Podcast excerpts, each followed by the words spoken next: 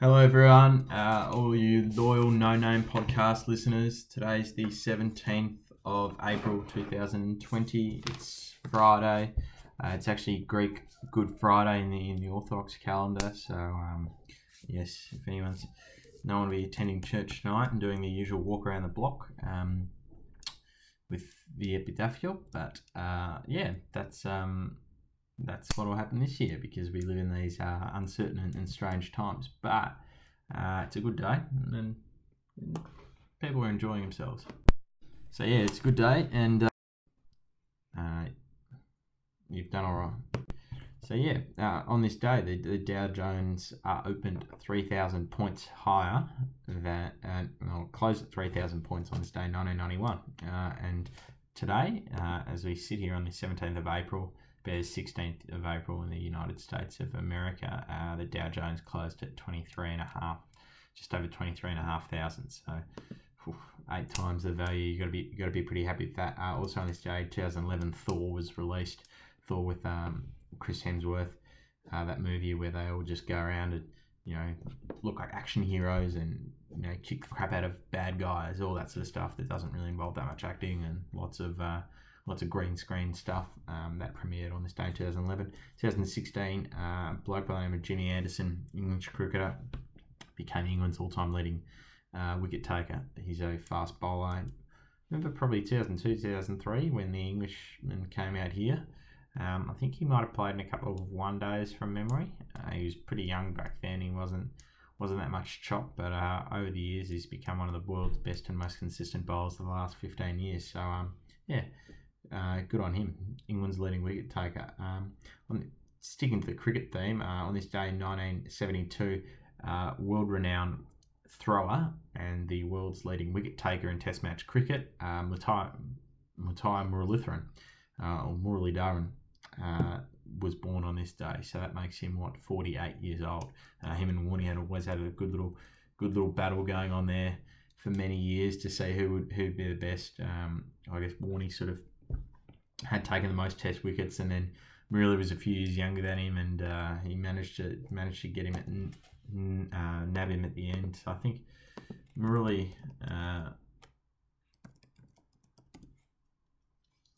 if you have a look, so he took exactly 800 Test wickets, 13 in T20s, and 534 in one-day internationals. So yeah, it's a pretty impressive. Resume he built up over his career, Murali. Even though he was a chucker in my view, he basically played 19 years of Test match cricket from 92 to 2011. Pretty good average for a spinner, especially 22. That's terrific. And yeah, he was basically a bunny with a bat. He averaged 11 in Test match cricket, but good on him. He he's the best. I guess if you look at wickets, he's probably considered the best in the world. So, yeah. So, happy birthday to Murali, the world's best bowler, as some say, like me, pitcher in the world, chucker. On this day, 1985, Jo-Wilfried Tsonga was born. So, that makes him 35 years of age. Makes me feel a bit old now. Jo-Wilfried, he was one of the guys, I remember watching him, maybe in 2007 at the Oz Open. I think he played against Andy Roddick. I remember being there that day. He'd lost to him, but he was definitely fiery and he didn't give anything in. So hats off to him, that's for sure, for the way he went about it. The next year he came back unseeded and made it to the final all the way against Djokovic, where Djokovic won his first Grand Slam at Melbourne Park in 2008. So yeah, Jo-Wilfried Tsonga, I remember him when he was just a young man, and now he's a veteran of the tour. So yeah, now wanted to kick off today. The other thing I wanted to do today, the 17th of April, did my top five or favourite five South Melbourne soccer club or football club world game players yesterday in the podcast. Today I was going to go through. I've already done my best Liverpool 11. I was looking at it. I was going through my top five favourite Socceroos of all time. So I want to go through that. Now there are some few guys here that are unlucky. All these guys are now retired, mind you. They're playing that previous era. I guess these guys were all part of the golden generation and sort of tucked on a little bit of the end of the start of the next generation as well, some of them. But yeah, there's some players that are unlucky. Mark Schwarzer, great goalkeeper for Australia. I think if you have a look at his performances, especially against Uruguay in 2005 and at the World Cup in 2006, he was prolific. Those shots that he saved in the penalty shootout were basically vital to Australia winning that game against Uruguay and qualifying for the World Cup for the first time since 1974, which is just an unbelievable evening. I mean, it's hard to believe that's what 14 and a half years ago now.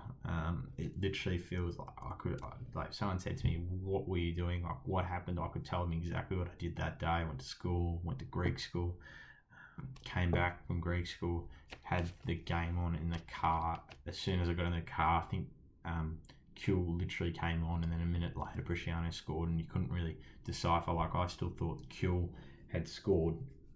I actually thought Kewell had scored, but it was actually Bresciano, because the commentators were just so delirious that the board gone in, they'd forgotten to actually say who had scored. But yeah, that was just unbelievable. So Schwarzer there for mine, and then watched the rest of the game at home in my room, trying not to wake anyone up. Hope I didn't. It's a long time ago now. Schwarzer unlucky. Vinnie Grella, absolute star, controlled the middle of the park. He's unlucky to miss out, but a great player. Brett Emerton, he could literally play everywhere. The guy was probably the fittest. I think all the players say he was the fittest player in the side, definitely. I think a lot of people say he was probably the fittest player in the English Premier League at the time as well, and for many years. So I've got him in there as well. He's Brett Emerton. He's a bit unlucky, the old Blackburn Rovers player. But yeah, my number five, I'm going to kick off at number five. A guy who played 84 times for Australia, 13 goals. I mentioned him before. There was the man that scored that goal in that game against Uruguay to make it 1-0 on the night and 1-1 on aggregate, Mark Bresciano. Again, him and Grella just controlled the middle of the park. They played a lovely style. I think both of them grew up in Melbourne. They were good friends growing up. They played together in the NSL at Carlton Soccer Club. I mean, we could do a whole podcast series on defunct NSL soccer clubs, and there's probably a good chunk of it that could be dedicated to the Carlton Soccer Club. But I must say, Bresciano. He was a special player, and he played basically his entire career in Italy, and he was used to that physical style. Him and Grella just controlled the middle of the park perfectly for the Socceroos when they were playing. So 84 games, 13 goals. Mark Bresciano, what a man. I also remember the 2014 World Cup, which is sort of his last sort of campaign for the Socceroos. There was a poor kid who was one of the mascots that had his shoelaces untied, and the poor kid, I think, had polio or some sort of disease with his legs and was on crutches, and Bresh literally was standing there, 2 minutes before they're going to run out in a World Cup game, and Bresh was literally kneeling down, tying this kid's shoelaces. It's a beautiful photo, actually.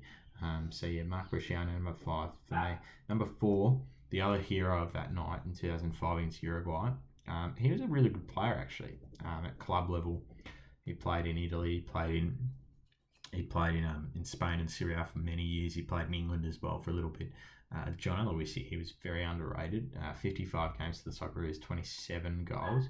I remember probably the main thing I remember about him, other than those goals he scored, or that goal he scored against Uruguay and the goal against Japan when he came on and scored an absolute ripper in injury time at the World Cup, was the Confederations Cup in 2005 when Frank Farina was still coaching, and the Socceroos just weren't that good at the time. We just didn't have a full strength side. I wasn't quite sure what happened, and sort of Hiddink hadn't come in yet, so Farina was still sort of a little bit out of his depth. I mean, we played Germany. I can't remember who else we played, but we didn't play very well at all, but I think we might have scored maybe 4 goals in the tournament. No, 5 goals in the tournament. Aloisi scored 4 of them. So I'll never forget that Aloisi was literally our only player at that tournament that saved us from sheer embarrassment. I think we lost all 3 games, and Farina got sacked pretty quickly afterwards, and they brought in Hiddink, which is just a masterstroke and a half. Number 3 Now, this is the bloke, the hero of Kaiserslautern, comes off the bench, 2006 World Cup final, World Cup, first game for the Socceroos. Socceroos have not scored a goal at the World Cup finals yet.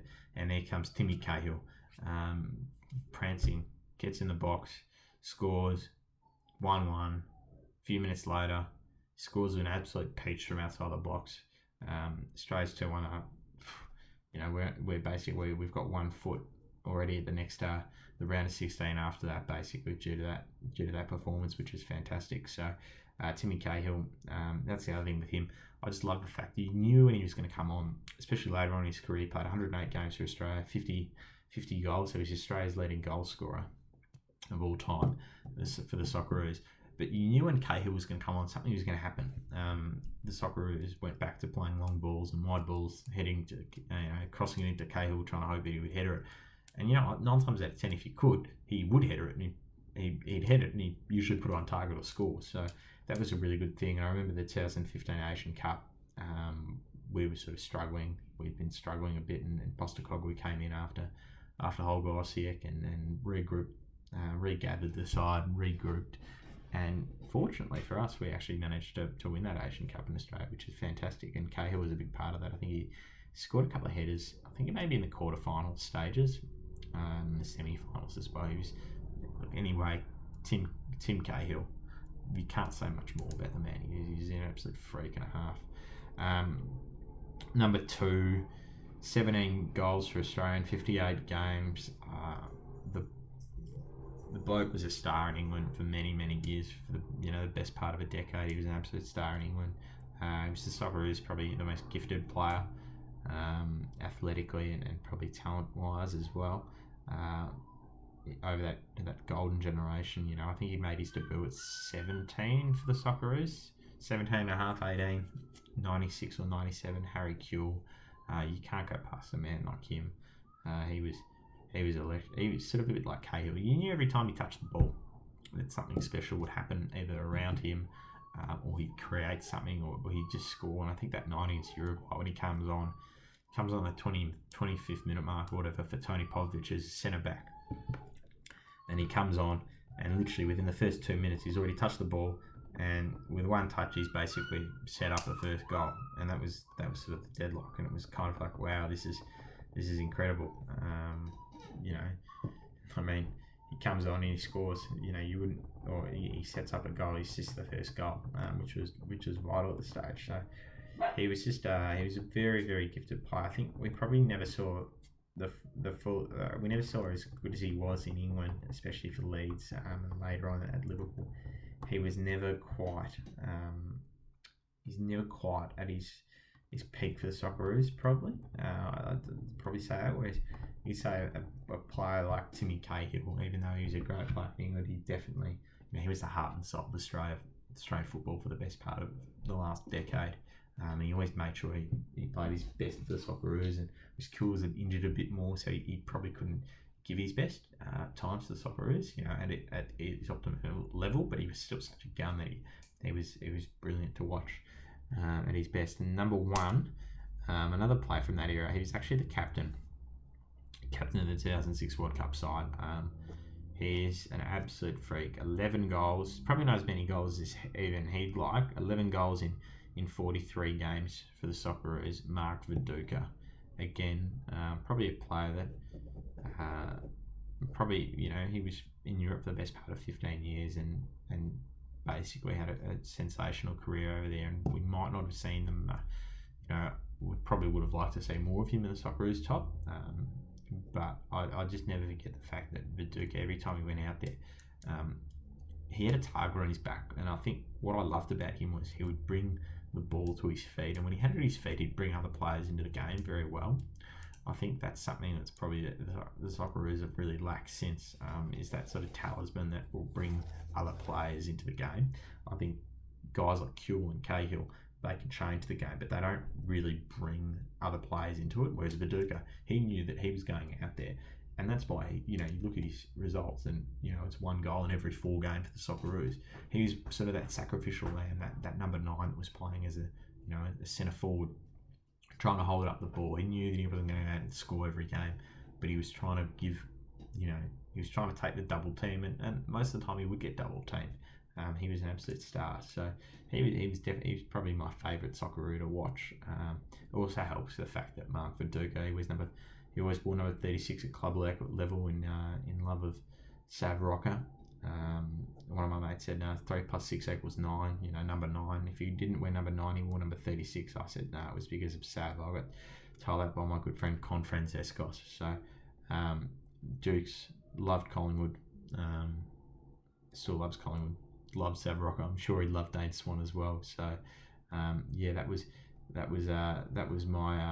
my top 5 of Socceroos of all time that I've seen in my lifetime. I mean, there's guys in here that I probably haven't seen the best of. So guys like Ned Zalic, Paul Locon, they didn't play a lot that I can remember, so I can't remember them that well. And the sort of the current generation, Yednak, Moy, these guys, it's just not the same. So that's my top 5. Love to hear what your thoughts are, podcasters out there, loyal listeners, on who you think should be in your top 5. But yeah, I'm still planning, got some guests in the pipeline still, so I'm still planning on them. And hopefully you enjoyed listening to the podcast, and you have a good day. And I'll have another podcast for you shortly. Cheers.